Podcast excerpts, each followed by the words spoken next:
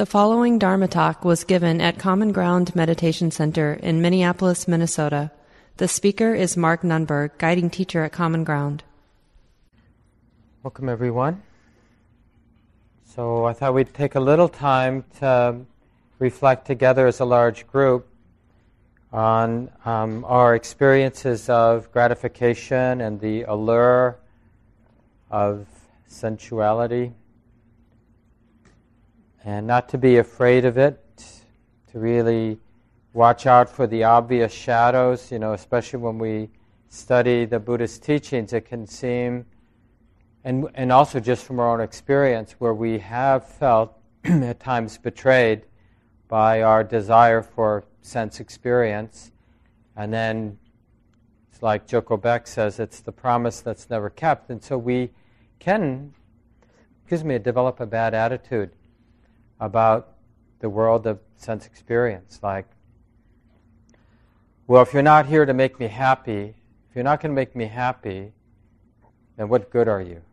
Right? Don't we have that attitude sometimes about life and the life of sense experience? Like, you've had a long enough time to make me happy, to deliver the goods, and yet you haven't in a way that has been meaningful to me. So I'm about fed up. So I'm going to give you one more week. and then that's it. I'm shutting my heart down to the world. And you know, in the, in the tradition, the Buddha warns against both the indulging in sense, sensuality, expecting sensuality to deliver happiness, but he also warns about the rejecting of sensuality as a means to be happy, that both don't work. Thinking that sensuality, sense experience is really going to deliver happiness is a dead end. Thinking that rejecting sensuality, sense experience, is a dead end, doesn't lead to happiness. So that's, that's literally the way the Buddha defined the middle way, the path that he was teaching. It's like, not that and not that one. Right? So instead of like articulating, this is the way, he said, don't indulge in sensuality and don't reject it. And then you have a sense of what, what we're doing here. So um, remember the, the real point these last couple weeks, and even now with our discussion, and hopefully we're not going to stop doing this, but especially these last few weeks, the whole point was to bring into view ordinary moments of delight, of appreciating sense experience, and really getting interested in the experience of gratification itself. So, hopefully, last week in your small group you shared, but it also, I thought, would be nice here to talk a little bit, you know, to talk about where, like, where in your life, your mind, your heart is somewhat enchanted in the habit of indulging sensuality. Like Wynn and I, saw Wynn just walked in the room, True Confessions. We went to the co op today, presumably to buy groceries, which we did buy, but also to experiment with sensuality in the form of chocolate chips. and uh, I don't know about when because we separated. She dropped me off here after we went shopping. But, you know, as we continued our experimentation, you know, it's just interesting to get close to that experience because it's funny how a lot of times when we are having a sense treat, let's call it, that we want to not really be there. Like we want to be watching a video or reading the newspaper or. But like, when's the last time when we were going to do something sensual, let's just say, like take an ice bath have something delicious to eat, something that we find delicious to eat. You know, feeling the sun on the body.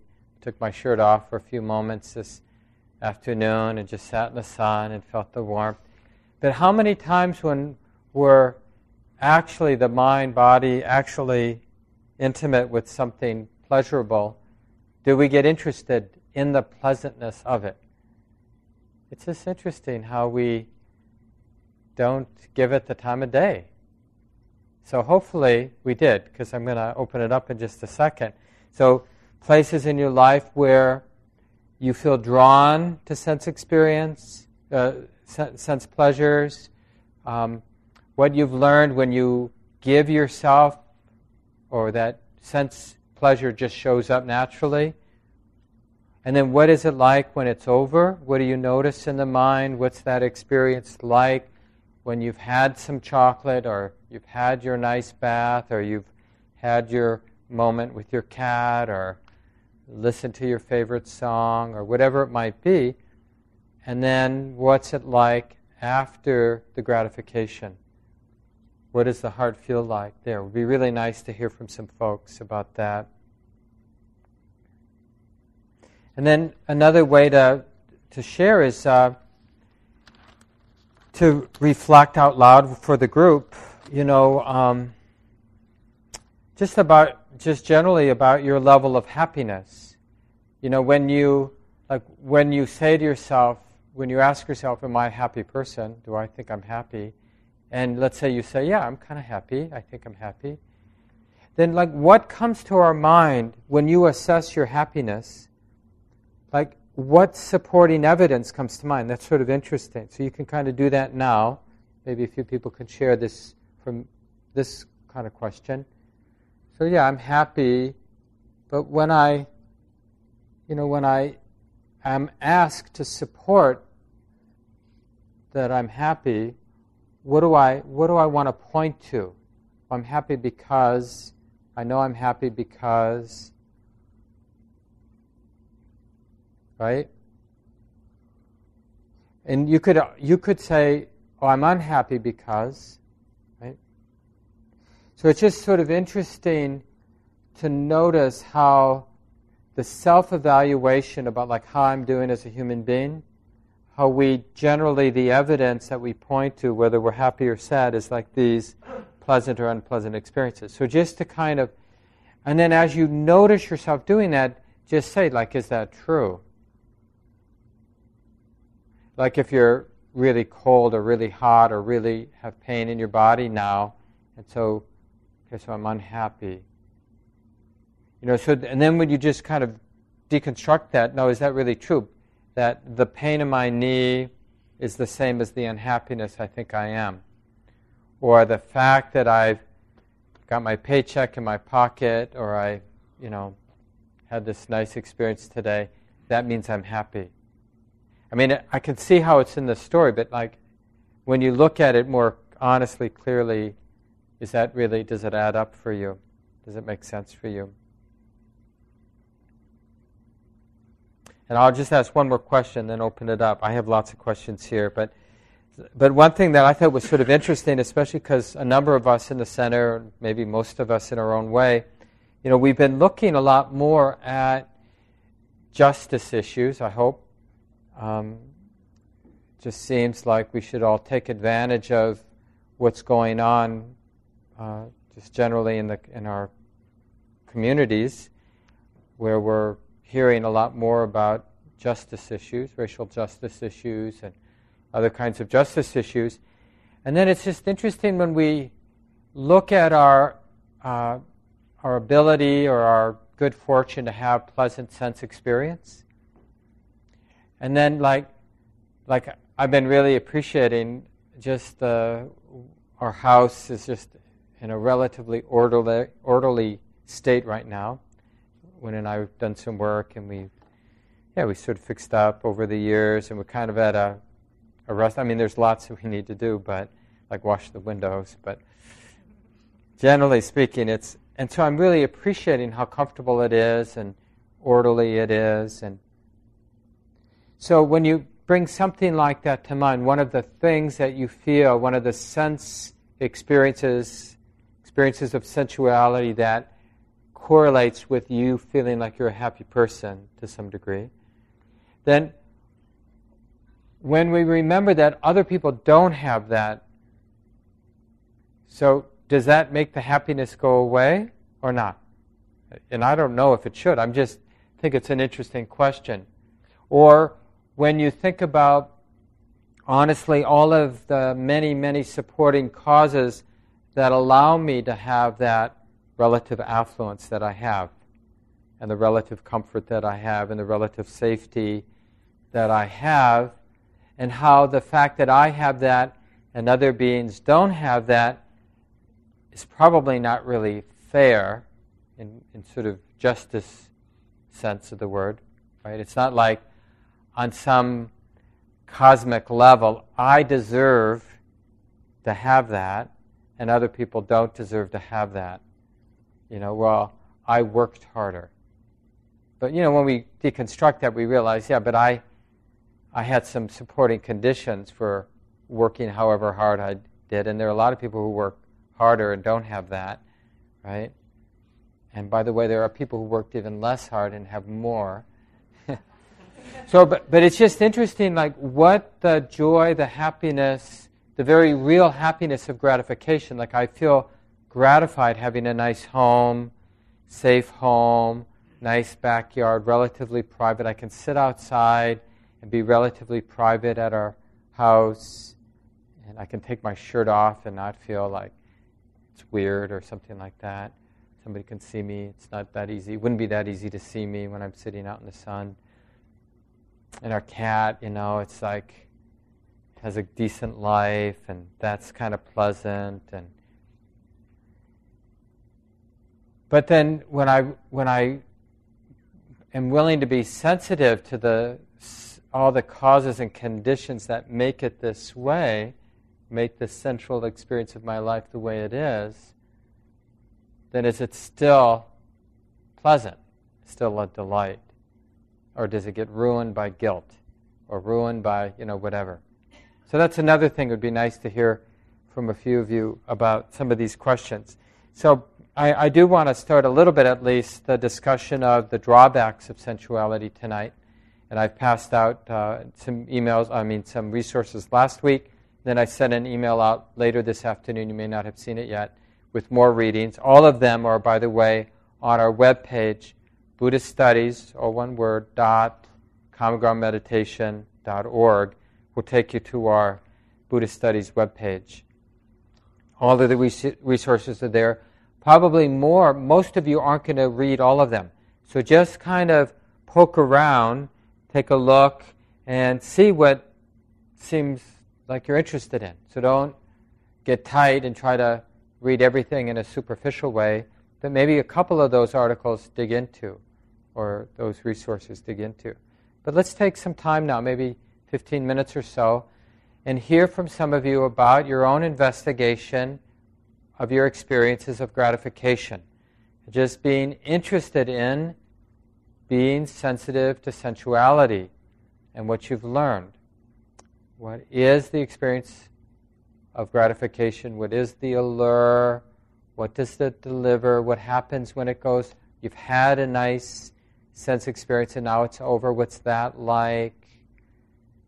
Any kind of addictedness or enchantment or tug you feel? What's that like? What's it like when you reflect on privilege, that not everybody has what you have? How does that change the experience of sensuality for you?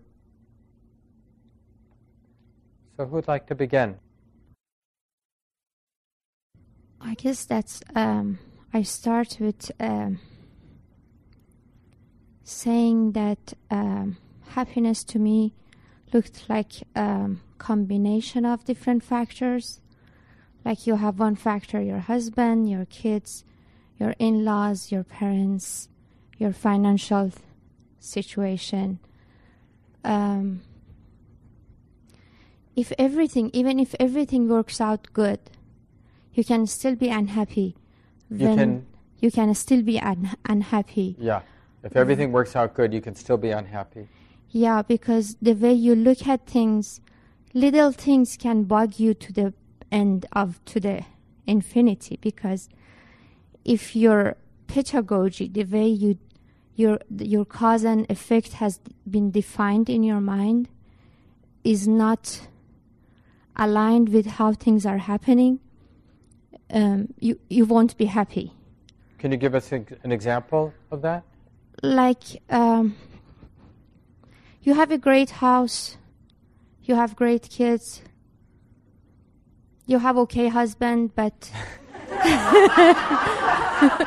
but then but then your your sister. Make sure to edit that out of the.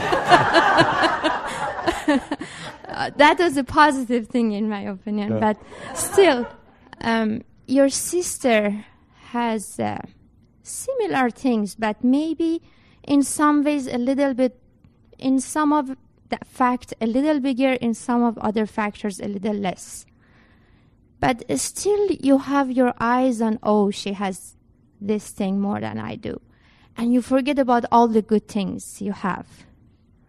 So it is the view that is not combining things to the right percentage. Like, so I, I got to a point that I was, uh, there was no change in my life, but there was, this is the financial example, but there is also the same thing happened in the spiritual level for me because I was raised Muslim, and then I came here, um, went to church for 10, 12 years with my kids.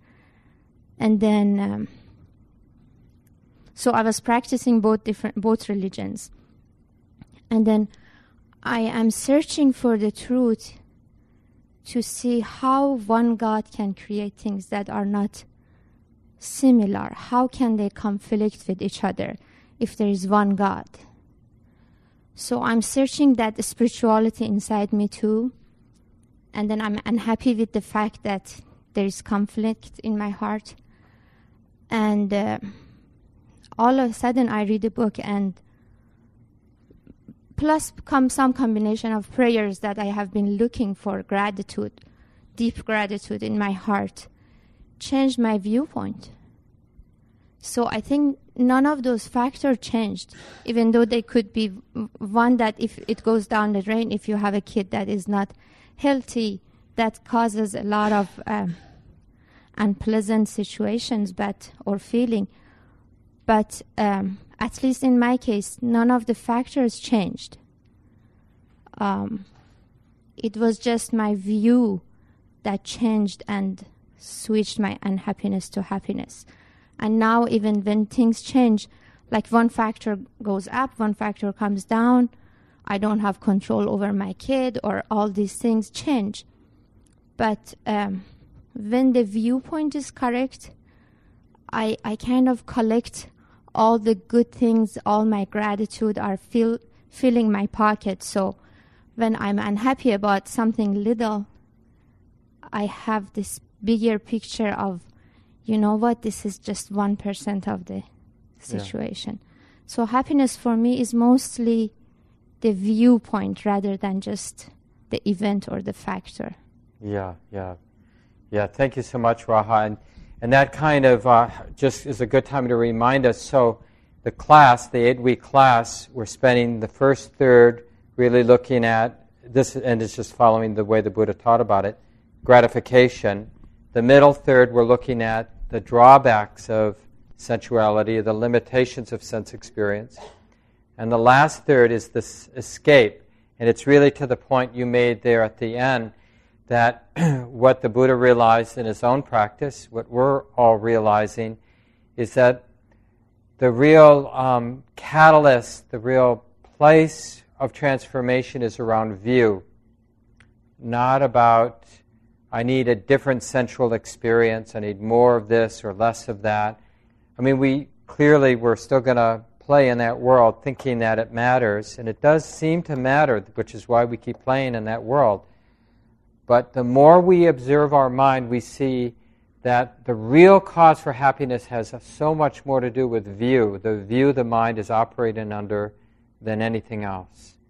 And once the mind really gets that, then sense experience becomes relatively unimportant, relatively unimportant, because the view the mind is living out of is just so much more the factor or the cause for happiness or unhappiness. Yeah, thanks for sharing, Raha.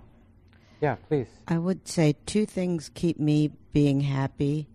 Um, one is a, a, fair amount of obliviousness to uh, material things.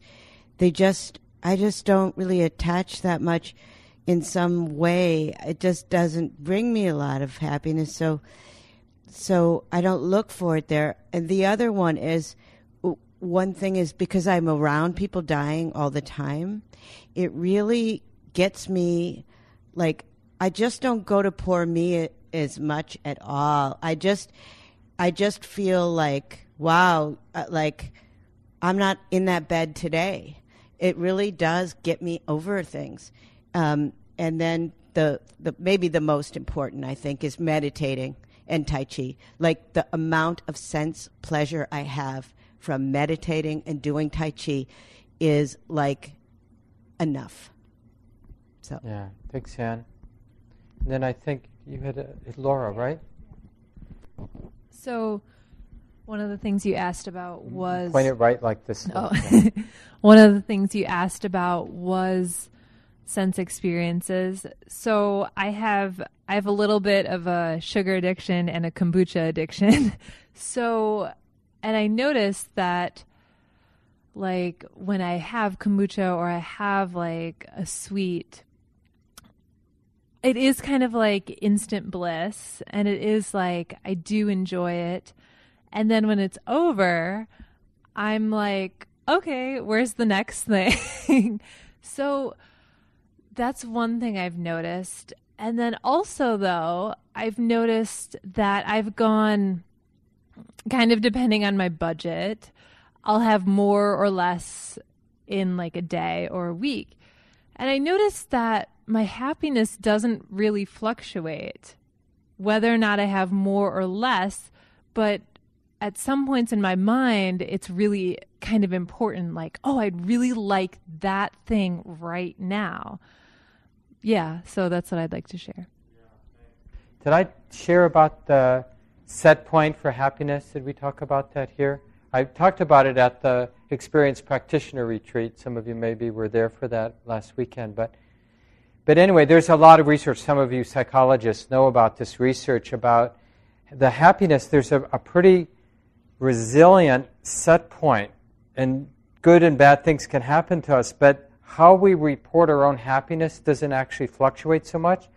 There are a few things that they found in the research that actually can shift how you interpret your own degree of happiness, like chronic unemployment and the death of a, of a child, your child, can really drop your happiness, how you see your own happiness. And uh, consistently engaging in altruistic activities of your own choosing. You're not doing it because you have to, but you're choosing to be generous or altruistic, that that can increase your happiness set point. But otherwise, it tends not to move. Even big things like winning the lottery or getting married or things like that, there might be a temporary blip up, but then very quickly, you know, in the matter of weeks, it's kind of where it was before the so-called good thing happened to you, like getting a sense treat or kombucha or something like that, you know. And that's the thing. That's like uh, that's why Joko Beck has this great phrase, "the promise that's never kept," because it seems like, oh yeah, it would be nice to have a little chocolate, and in a sense, it is nice to have a little chocolate. But if we just keep observing, we realize it doesn't really change anything. And the same thing when we're avoiding something. Oh, I don't. I really don't want to clean the bathroom, or I really don't want to deal with this thing, this email. You know but the unpleasantness of dealing with that email doesn't really affect the sense of happiness in any lasting, meaningful way. It just seems like it will. Like, oh, dealing with that email is going to kill me. I mean, we even see, say things like that, but it doesn't. Yeah. Other folks, yeah. Uh, maybe Rebecca and then to Sharon. Um, well, that set point thing with the um, Maybe I'll turn this up a little. It seems hard to hear, folks. Thanks, Steve. Um, for me, my my happiness level has been on a very rapid jump up um, due to generosity. I'm noticing. Um, a little over a year ago, my husband bought a business, and I was like, okay, I walked in there, it was in really bad shape, and I just looked around and initially I went, These people have been disrespected, no more. And since then, it's been this labor of love, of giving to this community we bought this business in. And every time I go there, I just I just glow with love. I just and it just it's increasing and increasing and I and it's like I'm giving so freely my heart, you know, along with, you know, um, making this business a, a nice place for the community. But my heart has just been expanding so much and the more I'm there and it's it's just strange. I don't even know how to explain it. But um, then Tuesday we got broken into, and I was there, and I was I was there all day with locksmith, alarm guys, you know, police, and I was noticing an absence of anxiety or anger for the thieves, and and I, I was paying attention and checking in. I was having great conversations with the customers. We were talking about collecting stuff for the Dakota Pipeline protesters. You know, all this was going on while, I mean, I just noticed that even getting broken into could not taint this love and this generosity. Like it was so safe. It was so full and rich and safe. And I was very aware of, yeah, I'm dealing with, we've been broken into, there's a lot of expensive damage. It wasn't like I wasn't like I was Pollyanna over that whole thing. I was very much aware of the business end of it and taking care of business really rationally. And it, it was just so amazing to me that that could not touch this love, that this compassion has just grown. It's like every time I go there, it gets bigger and bigger and bigger, and there's like no stopping it. It's just this this understanding of generosity from my heart. I don't know. It's just it's just such a safety. I can't believe it, how it was so untouched. I, I don't know. I don't know. But it's, to me, that's happiness. It's like this trust in this faith that all I have to do is love. That's it. I don't know. And then the question is, because this is sort of what Raha was pointing to too, I think. The question is with these beautiful states of mind, these wholesome states of mind, is what are they built out of? right? And how resilient. So maybe it can resist a break in, but maybe it can't be sustained if there was a murder, you know, or if there was, um, you know, some graffiti that was personal on the side of the building. Because uh, we, we want to be careful when we, when we find places in our life where there's a lot of wholesome beautiful states of mind. We want to continue the investigation and see, uh, we want to see what the happiness is arising out of. And the question is always, is that, is that dependable?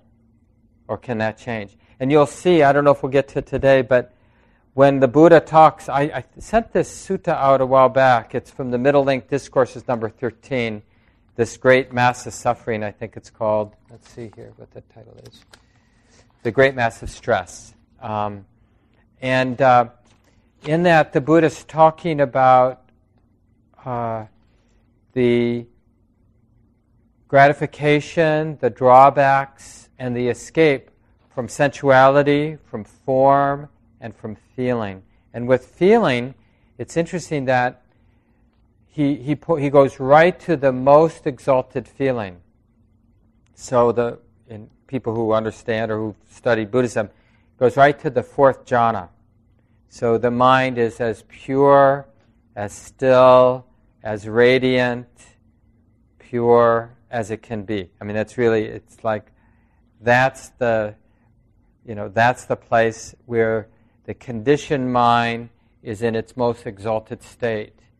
And so that's the, he says, that's the allure or the gratification of feeling. That, there's no feeling, there's no feeling better than this. And the word he uses is, I think, unafflicted. Let me just check. Make sure I didn't bring my glasses, but I think I can read it. Feeling, allure, one feels a feeling totally unafflicted. The unafflicted, I tell you, is the highest allure of feeling. Right? So that love, that universal love, would be a, an equivalent of that kind of unconditioned love. And it feels unconditioned, right? It feels unafflicted, like it doesn't have a problem, except that it's still a conditioned arising. Your life has to be good enough to maintain that view.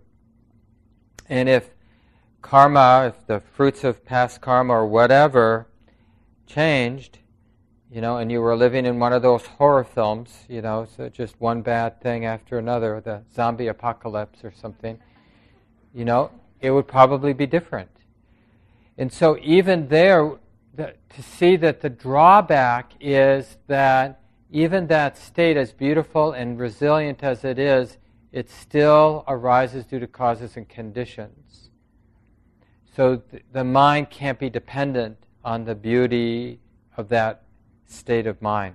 It's definitely to be appreciated as something really healing, really powerful, something to use to kind of manage the twists and turns of life, like exactly as your example you gave, Rebecca. But this will be very interesting when we study what the escape is, because it's really about purifying the view.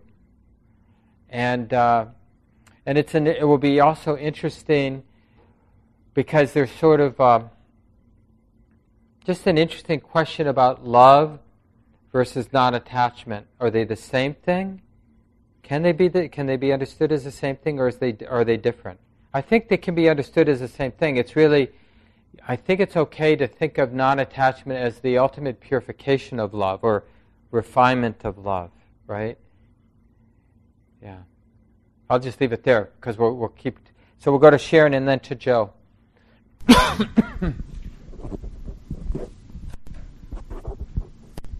and Sharon, maybe better there because it starts losing, because it's hard to get to the Okay. closet when you're right in that corner. I appreciate the research you were citing in terms of levels of happiness not changing, and yet I really feel mine has. My base level, I think, has really changed due to this practice, particularly the gratitude practice, in that I find myself focusing on that so much more, which feels very stable and um, and when I look back, it's very different from where I used to be. Yeah. And I think that's, that actually fits with the research. It's just that your regular altruistic behavior is a little bit like what, what Rebecca was talking about, because the attitude can be altruistic, not self centered, and that will shift your, your set point. And one of the things that happens when we're, we have more continuity of awareness is it becomes intolerable to live with negative states of mind. And we'll find through trial and error, we'll find ways to abide in more wholesome states. And we heard some examples today about how, how that happens for folks. Yeah, thanks, Sharon. Joe, did you get the mic? I think Joe was going to go next. Yeah, right here. Did you want to go next one? Try and keep this short, but a lot of these same stories has have um, come up with a story that I kind of want to share too. Something that just happened the other day. Someone broke into a window of um, vehicle in the, in the back of my, um, and they broke into like a wing window, a smaller one. So I um, instead of like freaking out too much, was like, well, what's gone? I looked through. I knew I didn't have a whole lot in there. Um, so then I made some calls, and sure enough, I don't have insurance for glass or whatever. Took that off, and and then found out um, how to find from a junkyard how to get a, a piece of glass for twenty dollars, and then talked to another person about um, getting glass, and I said, "No, I don't have insurance." Oh, here's the number for this guy then. And so I call up this guy, and, and he charged me twenty dollars to put put in the glass. So I'm only out forty dollars, but you know I have to drive out to Roseville and all these meet me in a parking lot here, and just this whole scenario was just kind of just like wow, okay, you know, a crazy race thing, and and um, but it all kind of worked out. I only missed a little bit of time off from work. Is about the whole thing, and but then just recently, it's like, oh, I need my briefcase to write up a bid, and it's like, where's my briefcase? Maybe they took that. Don't know, but you know, all these little small things. So that, um, but how to handle these kind of emotional things, um, I'm kind of um, feeling pretty good about myself for not freaking out too much and and feeling like there's so much loss.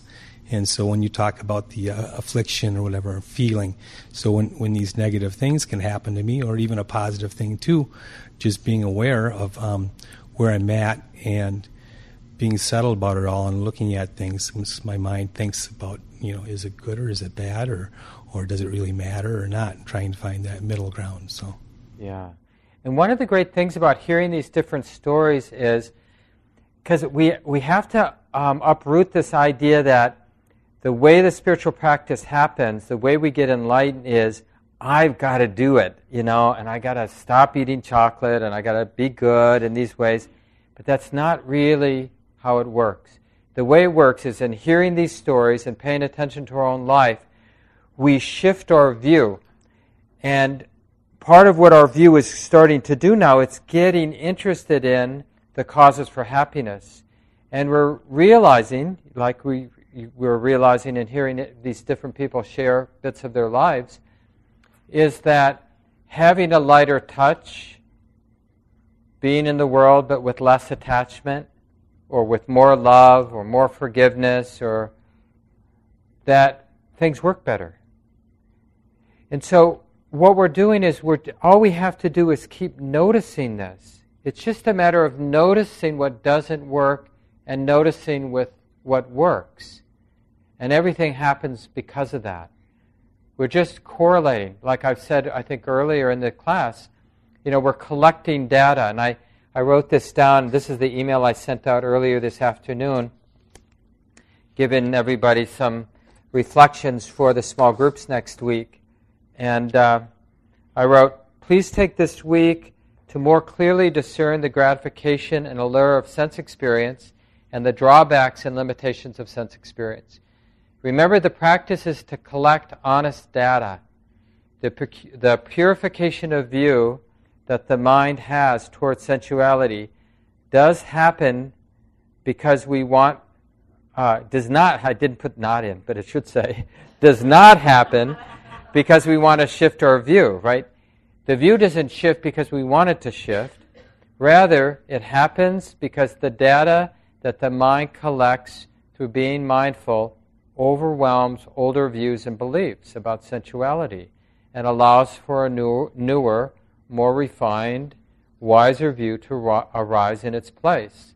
One theme you might use for your small group sharing is what, if any, data has the mind or heart collected in the recent past that demonstrates the limitations or drawbacks to sense experience? So that's for next week's group.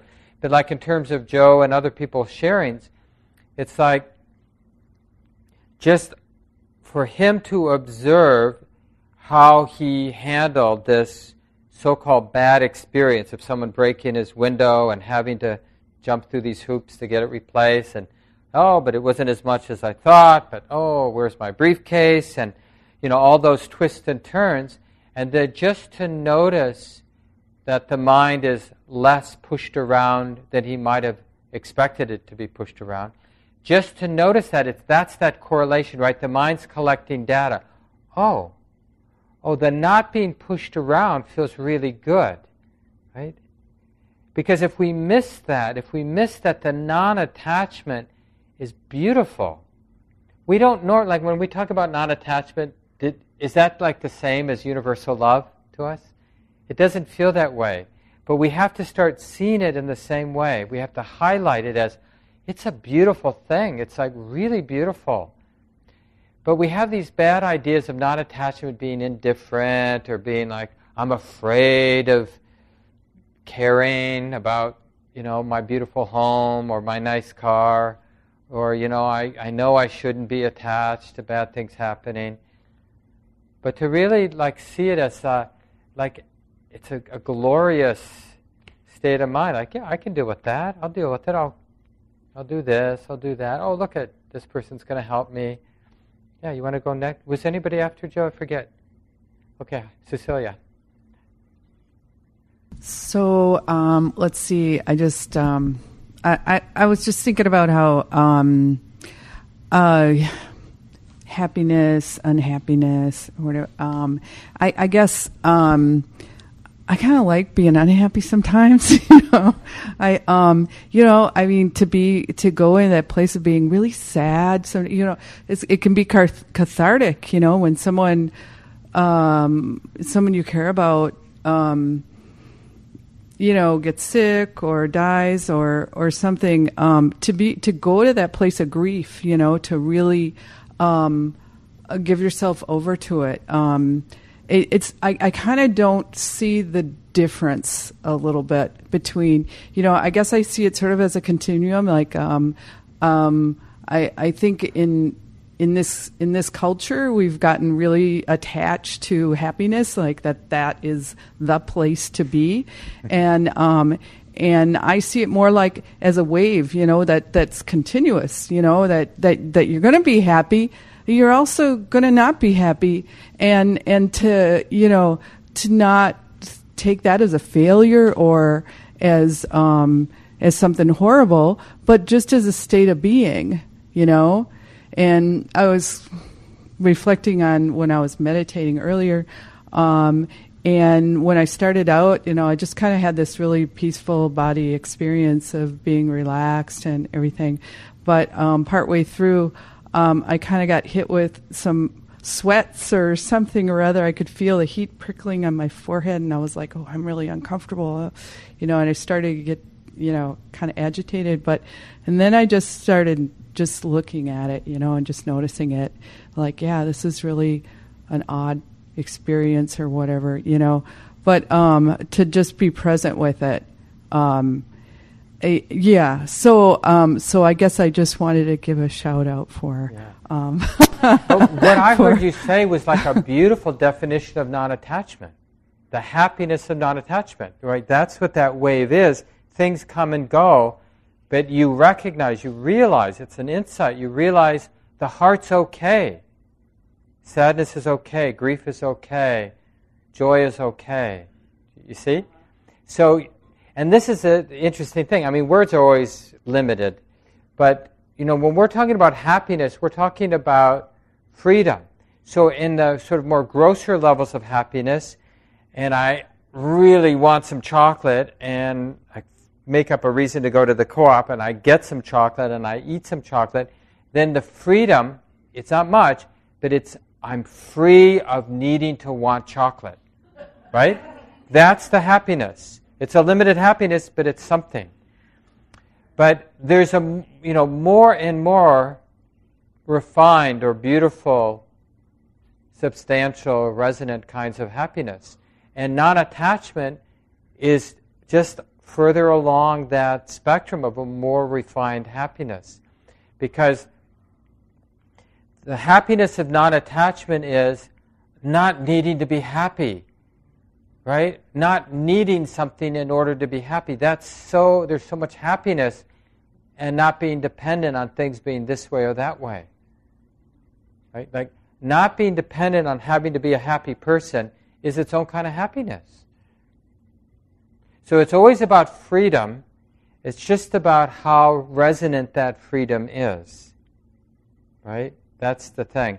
And when the mind, when the, when the view is the view of no view, right, the sort of more liberation from a Buddhist point of view, then there's a freedom that can't be stained. The mind is waking up to freedom that doesn't come and go.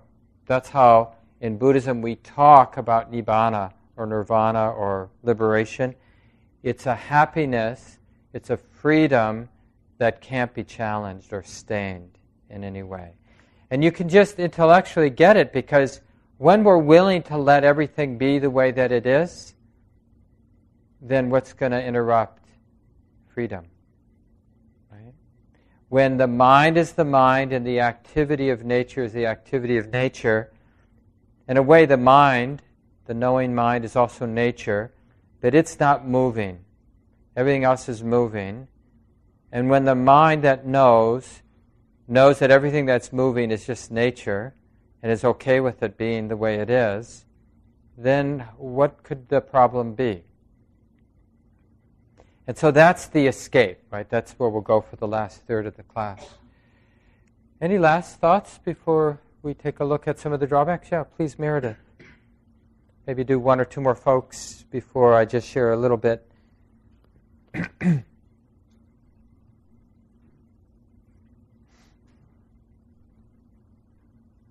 Well, I was thinking more along the lines um, of not harming and relating that to sensual pleasure. And find, for instance, that I was thinking of Ellis and her wonderful song about coffee and that first sip of coffee in the morning. And then thinking about the whole pathway of coffee and, and kind of exploitation that takes place of, of people who work in coffee plantations and um, but then being able to find coffee, for instance, that comes from a, a farm where it's a cooperative and they're not using chemicals and harming the workers and a not a non-harming way of having something that is, is very pleasurable. And it seems to really relieve me of that feeling of, ooh, what am I doing to someone else by this pleasure that I'm having? So it's a little bit different take on it, but I certainly feel better about things like that cup of coffee and chocolate and there. We now have so many things that we can buy that come from pathways that are are really treating people and the earth in much kinder gentler ways more sustainable ways. Yeah. And in like in terms of freedom, like, and this is just a, a nice discipline. So when you're feeling happy, ask yourself, what is the mind free from? Like, just assume that the happiness is because the mind is free from something. I'm free from my desire for chocolate. So what Meredith is talking about in terms of the ethics of consumerism, it's like we can be free from remorse, right? Because now, having paid attention and been full of care in terms of what we're purchasing, we don't have any remorse. We don't feel badly. We feel like it was a fair exchange and that we're not causing harm with our actions. And that's the bliss of blamelessness. That's a real freedom to tune into. That's a sense pleasure to sort of live with integrity like that. Yeah. Any last thoughts? Yeah, please. Say your um, name for everybody again. Hmm? Say your name for everybody. Donna. Donna. Um, I'm one of those people who feels that I'm uh, much happier than I was 20 years ago. Um, and I'm not sure. I mean, I could come up with a couple of explanations, but I'm really not sure why, you know. But what I do notice is that there are a lot of there's some wonderful freedoms about being an old woman, but there are also many losses as we grow older. Uh, things we used to be able to do that we can't do, one thing and another. And I think I'm fine with that for the most part. But then something will remind me, and it's usually a bodily thing, like a scent or a song, and I'll just feel overwhelmed with grief. And so then I say to myself, well, are you just kidding yourself that you're actually fine with these losses? I don't I don't know how to think about that. Yeah. Well, one one interesting thing is not to you know it's a habit that when we're feeling something deeply like grief that it means something more than we're feeling something deeply like grief and you know what I mean? And the same, but we have to do it also with the positive end. Like when, when a wave of joy just sort of flows through, maybe we don't have to tell ourselves a story. Maybe it's just that wave of joy going through. And this is really, again, about escape because the thing about escape means the waves of joy, the waves of sorrow and grief are not the um, are not tied to happiness, the happiness that we're interested in, right? So, as a normal person, our happiness is a function of the waves of joy and the waves of grief, the waves of sorrow, the waves of pain and pleasure. The eight worldly winds or the vicissitudes of life, most of you know that, teaching from the Buddha gain and loss, pleasure and pain, fame and disrepute, praise and blame. And so our happiness is tied at this level. And then the more we practice, the more we find uh, a source of happiness that isn't pushed around, isn't a function of these eight worldly winds. The eight worldly winds still happen. There's still, you know, for an enlightened being, there's gain and loss, pain and pleasure, fame and disrepute, praise and blame. You look, you know, however accurate they are, but if you look at the, the Pali Canon and the stories um, of the Buddha at the time when he was alive, you know, he, all those eight things happened. There was a lot of praise and a lot of blame and fame and disrepute and pain and pleasure, success and failure. And so, but presumably for somebody wise, somebody awake, their happiness isn't a function of that up and down. And that's what we've kind of heard in the different stories that people have been talking in terms of sense experience and, and sense pleasure Sensuality is this sense of space, having more space, still being a sensual being, aware of sensuality, knowing the difference between pleasure and pain, but somehow the space of equanimity, the space of happiness, the space of love, not so much a function of the ups and downs as maybe it was when we were a kid. I remember very clearly as a child the suffering of wanting to go on vacation like the day or a couple days before and the anticipation. I mean, I, that was one of the questions I thought would be fun to talk about, and you could bring it up in your small group next week. But just uh, sharing a little bit how it still operates in your life, anticipation, like when you have joys, you're going to go see a good friend, you're going to go travel with a friend or meet a friend, um, or do something fun, whatever it might be. And how much of the happiness is related to the unpleasantness of anticipation? Or is it really unpleasant? But just to re- follow that cycle of the, whatever that, however you experience the anticipation, the wanting it to happen, looking forward to it happening, and then it happens, to really look at, like, what, what's really going on in our mind around these things. Like I, I mentioned this a lot, but you know, and it's not a big deal, but because I pay attention and because I can be more relaxed in this role of being in front of a group, I'll notice just like these very interesting, and they just, it's like a flash, like, you know, like, oh, I haven't seen John Oliver's thing yet. I don't know, he, he does this thing on HBO, which we don't have. We don't have a TV, but it goes, it gets put up on YouTube, I think a day or so afterward. And he has this sort of newsy, funny program where he does a 20 minute riff on some terrible thing that's going on and makes it funny, but also is somewhat educational. And I like watching it. And it's like, it's Monday, and he did it Sunday. It's probably out there. And so that little kind of flash will go through my mind that, you know, and it's sort of like, oh yeah, something fun, right?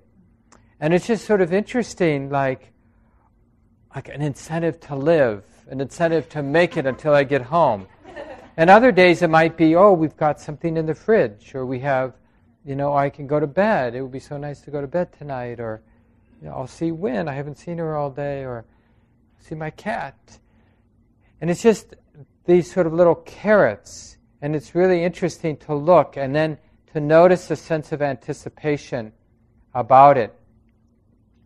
And we don't really you know, because it's all mostly unconscious, you may not initially like bringing it into the light of day to sort of look at how you're incentivizing, incentivizing, yeah. is that how you say it? Your life. You know, it's like putting out another carrot, putting another carrot. Yeah, Jane. Uh, some of the neurobiological research that they've been doing um, are studies that indicate that the you know whatever the brain chemicals are that that you know represent pleasure for us are actually there's more of them released in our minds um, in anticipation than there are during the actual event that we anticipate. Exactly. Yeah. And so you see how that, you see why it is that when we've had the chocolate, what we really want is the anticipation. So that's why we got to pursue something else, right? Because it's the chase. I mean, they say this, that's like a cliche about um, people who date or people who fall in love a lot. It's like the chase. But then when the person turns out that they like you, it's like, well, that's so fun. you know, like I was really into the chase, and I got to find somebody else to chase because you like me, you know, or you want to be with me. Well, it's just really interesting to deconstruct the more grosser levels of the pursuit of happiness because that will support the mind gravitating to more refined, resonant, more stable experiences of happiness. This is the whole path. And it's so much nicer to think of it as a refinement, a deepening understanding of happiness, of release, of joy. Whatever word you want to know, we're just getting smarter at it by paying attention. And as the Buddha said, and this is again one of these cliches, but uh, probably maybe the Buddha was the first person who said it, but you know, a wise person is happy to let go of a ordinary um, happiness in order to receive, in order to connect with a more beautiful, more refined happiness. Right? Aren't we? Yeah, I'll trade that for this. We're happy to do that.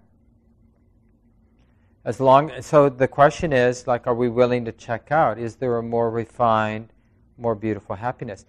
And this is why I mentioned about changing our attitude about attachment or I'm sorry, non attachment because we want to check it out with fresh eyes.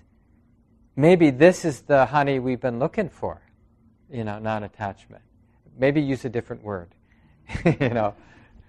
But the Buddha, the Buddha used a lot of the negative words like relinquishment, disenchantment, non attachment, um, because when you put it in positive, you can get back into that anticipation cycle. Like we could totally mess with our minds about wanting, anticipating enlightenment, anticipating nibbana, right?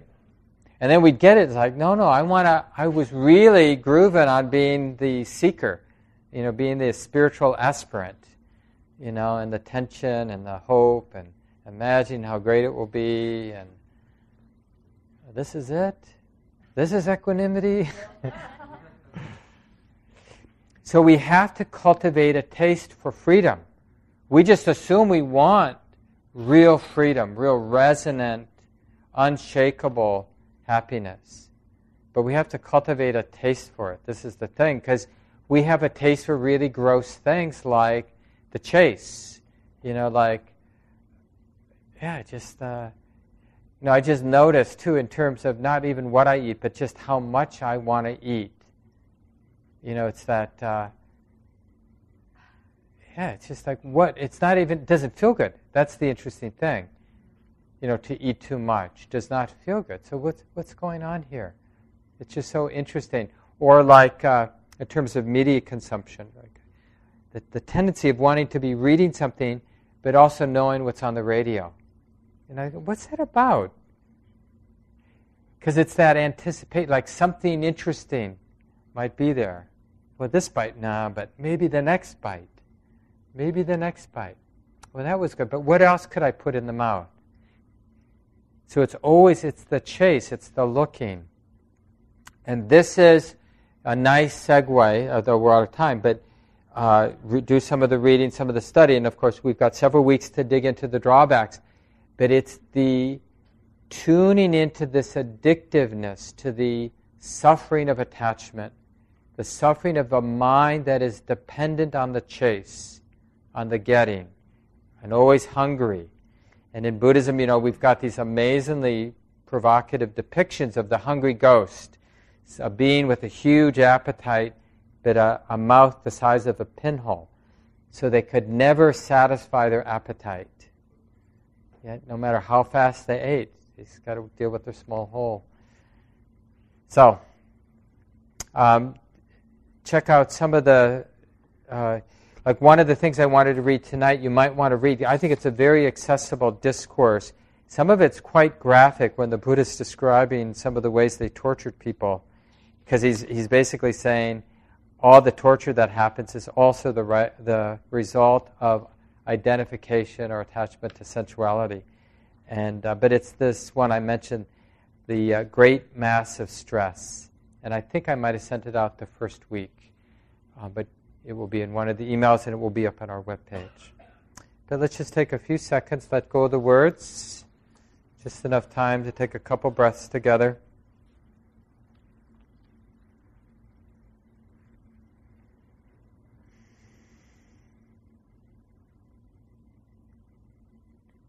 Inhabiting this world of sensuality, seeing it as our teacher.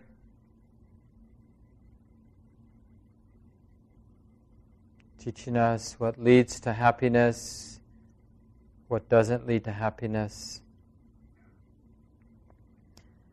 May we all be good students. This talk, like all programs at Common Ground, is offered freely in the spirit of generosity. To learn more about Common Ground and its programs, or if you would like to donate, please visit our website www.commongroundmeditation.org. Thank you for listening. To learn how you can support the teachers and Dharma Seed, please visit dharmaseed.org slash donate.